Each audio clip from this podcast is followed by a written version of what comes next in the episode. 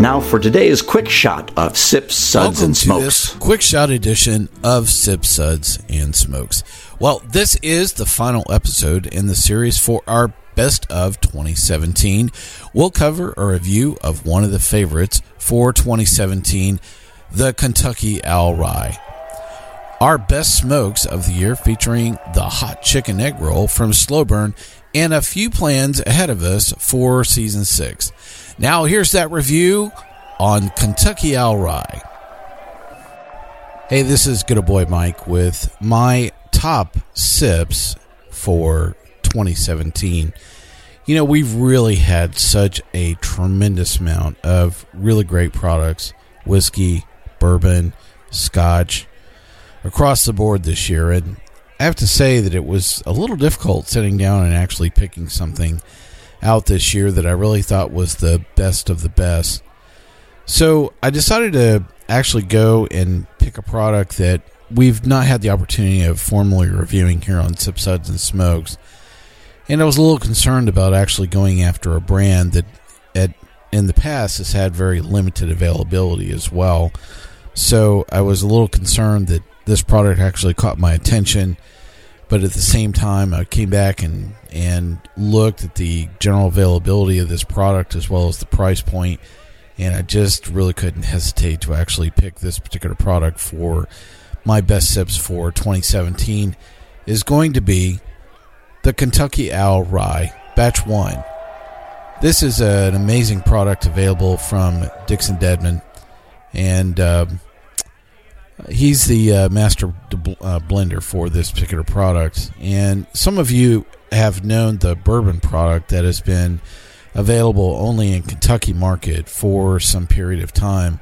It's had just incredibly limited availability, and that has just made it oh so difficult to find a lot of products that have been on this particular brand for Kentucky Owl. Well, this is the first time they've released a rye, and the other thing they did is they actually opened up and shipped some of these products into other markets for the first time as well. So the bourbon, that is the companion product for its Batch 6, was actually released in 7 different markets this year. Now, the Kentucky Owl Rye was actually so widely available, it was actually available in 26 markets in the U.S., so it's a lot more widely available. I really loved the price point around this. Was average retail was around $130, and that's a little difficult for a lot of people to kind of get their head around and actually pay that for an 11-year rye. There are several products that are kind of in that same category and age that don't necessarily have maybe some of this price point. I really think it's worth every bit of this. And actually some of those competing products, tasting it alongside it, I really found that the Kentucky Owl Rye actually held up quite well against some things in a similar price point and actually much higher as well. This taste profile off the Kentucky Owl just is so full-flavored, and I guess the best way I can describe it is actually a rye that's approachable for bourbon drinkers. And I think part of it is because when most people tend to think about ryes, they're really concerned about the overwhelming element of spice that's going to come and be such a strong component for that taste profile. I really love what Dedman's done with this particular product and blending it and really coming around with something that it has all these really great characteristics of rye itself, but is really soft both for the average palate as well. The other thing is they actually shipped this at 110 proof, which I really think was a wonderful, you know, point for this particular whiskey as well. I really felt that it held up well, just neat, even with just a tad bit of water, maybe a little opening up just a little bit more. But frankly, I really thought this was just good right out of the bottle. The harmony of spice around this was, you know, very close to some spices like cinnamon or I would say nutmeg and clove was actually probably, you know, closer to it as well. But it was really just this remarkable blend itself, picking out that very characteristic floral component of rye was just a bit elusive, through this particular blend as well.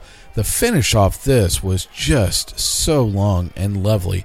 It was very difficult for me to think that this was a rye that it was not on my shelf, and I've not really had anything with this really long, finish like this, especially at this price point and for this age. There are some other things that I found in the past that might have been more in the neighborhood of 18 years or maybe 20 years that had some of this finish characteristic off this 11-year product that was available as well.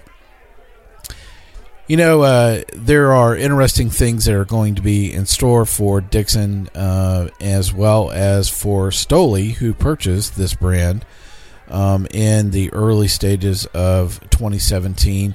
They're building a brand new park in Bardstown as well, almost spending $150 million for a Bardstown experience, whiskey experience wrapped around the Kentucky Owl. Actually, it's called the Kentucky Owl Park. And so I suspect that hopefully this is a product that will not be a novelty for just 2017. Will actually be a regular part of their product offerings in the future. It's going to be very difficult for them to hit this mark, with this particular blend that they've hit, because it really was just completely outstanding. Kept on running into person, time after time. And the thing I love the most is I saw a lot of open bottles. I mean, people were drinking this. They weren't admiring it, which really told me that, it was something that they really enjoyed drinking. Talked to a lot of people that said that was so fantastic, I'm on my second bottle. And I think that's the one thing that I really find is that this is a drinking man's rye whiskey, and I really felt like it was very worthy of the choice for this year. So hopefully you'll have enough time to still pick this up. It was a fall release, but it's still making its way through those 26 markets. You have a good shot of probably finding some of this that's still trickling out. And even while this particular episode is airing in January, you'll probably have an opportunity maybe to find a bottle of this as well. So, that's my pick for 2017. Thanks, everybody, for listening to my choice pick. We'll be right back after this break. We glide beneath the stars and cobalt blue. Look to the left, to the right. Keep your eyes on the road, my darling, wondering if we're only passing through. Open roads and open windows, my hand is yours forever, sweet love, our eyes ahead on these back roads. Welcome back to Sip, Suds, and Smokes in our best of 2017 episodes. Now, smokes is a pretty broad category for us here at Sip, Suds, and Smokes, and there was one particular product that really was quite exceptional this year.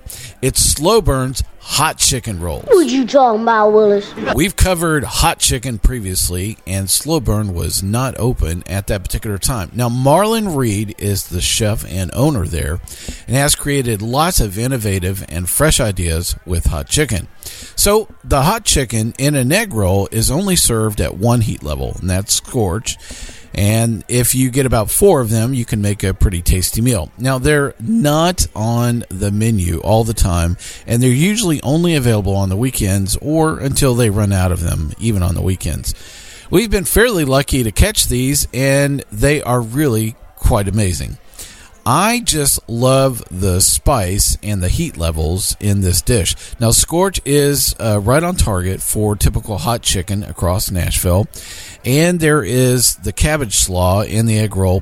Plus, he actually serves it with a typical Asian sweet and sour sauce. Don't ask me why all this works. It just does. What you talking about, mister? You look like... you think we've lost it. Well, look, this is too simple to be that good, but it really is. It's that texture and the simplicity that really works so well. We love their regular hot chicken offerings as well, but I'll take the time and go out of my way just for these hot chicken egg rolls. Now, Marlon has gained a firm foothold on hot chicken in the most northern location in Nashville. Technically, they're in Madison, Tennessee, if you're looking it up. Now, Slow Burn is situated on Myatt Drive, past Rivergate Mall, in an industrial office complex. Now, there's a very popular Nashville brewery that's going to be relocating to this part of town as well there in 2018.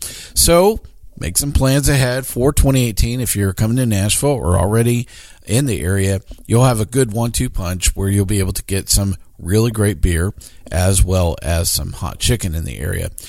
We hope to cover Slow Burn and the entire menu, including their righteous hot chicken donut sandwich in Season 6 as well. Well, speaking of Season 6, here's some of the plans for our various segments on Sip Suds and Smokes. We're going to revisit another game show theme for some sud segments this year with our typical twist. Come on down! You're the next contestant on The Price Is Right. Now, Dave's on a tear to publish at least 200 episodes of his 60-second beer reviews, and those are available through all of our social media channels, originally published on Instagram as well as through Facebook and Twitter as well. And they're also copied over onto our YouTube feed. The Sudscast is going to be visiting the Firestone Walker Invitational for the very first time. Plus, we're going to go back and revisit Shelton Brothers, the festival. Plenty of great beer to talk about, even if InBev is taking a breather on acquisitions right now. Our sip segments will continue to be more diverse. Plenty of whiskey to talk about, with maybe a bit more scotch possibly in the plans for this year. Welcome to all things Scottish. Our slogan is, if it's no Scottish, it's crap! We're going to revisit gin to discuss some of the products from the Big Gin Taste-Off in a bit more depth, plus some new products that were not available as part of that gin blind tasting as well. Well, speaking of new spirits, oh yeah, man. It's all about that rum in Season 6, yeah, man. It's about that wonderful other brand liquid surrounding everything in the wonderful glass. We're going to be starting this much same way we did gin in Season 5 with a massive blind tasting, man. A solid 101 episode. Plus, we're probably concentrating on lesser known styles. Probably like the blended rum, man. Much like you're going to be blended. You know, I have to say, I'm probably going to master my Jamaican accent a little bit better by then. But suffice to say, I'm really excited about the rum episodes we're going to have coming up for Season 6 as well. Well, we're going to be getting back to wine with some of our show and tell episodes, plus at least one episode covering a particular region, probably Chile, since it's all the rage right now in the wine world. Well, our smokes episodes, we're determined to get to barbecue in a way never discussed on the radio. Now, since we have 5 competition certified judges now, they just can't shut up about all the cool barbecue available. There could be a crossover episode likely pairing ribs with malt liquor. I know. You're already excited just with the concept of that. We'll have a few more cigar segments this season, as well as Barger and Super Dave are ready to get going as well. Well, we've run into a very unique problem that we have way too much to say and not enough time, so you'll see an expansion of our online-only shows this season. We'll be returning to more NPR stations probably around March with possibly a new time slot as well. And more stations on the Pacifica Network continue to pick us up with your continued interest. With already 250 episodes that are still relevant today, as they were when they first aired, it's a really deep back catalog. We have such great cast members to talk about these topics. There's a good reason why we remained as one of the top food podcasts. Hopefully, you're having as much fun as we are, and be sure to join us for more episodes for Season 6. Well, that's going to do it for our discussion on Season 6, as well as wrapping up our best of 2017 episodes for this year as well. We hope you enjoyed this episode, and you can catch all of our episodes online as well on iTunes, SoundCloud, iHeart, Google Play, YouTube, and Spreaker, our native media host. The easiest way to listen to our show is ask Siri, Alexa, Google, or Uncle Larry. Play podcast, Sip Suds and Smokes. What you talking about, mister?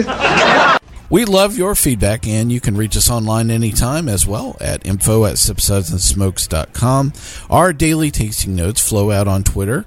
Our handle on Twitter is @SipsudSmoke, and our Facebook and Instagram pages are always buzzing with lots of news. Check it out, and you'll be able to interact with thousands of other fans on those social media platforms as well.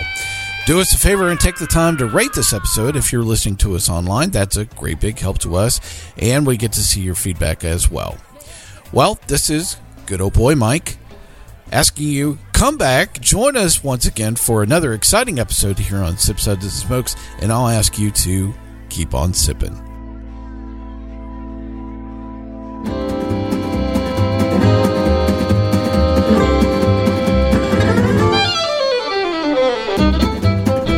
This has been a One Tan Hand production of Sip Suds and Smokes, a program devoted to the appreciation of some of the finer slices of life. From the dude in the basement studios, your hosts, the good old boys, will see y'all next time.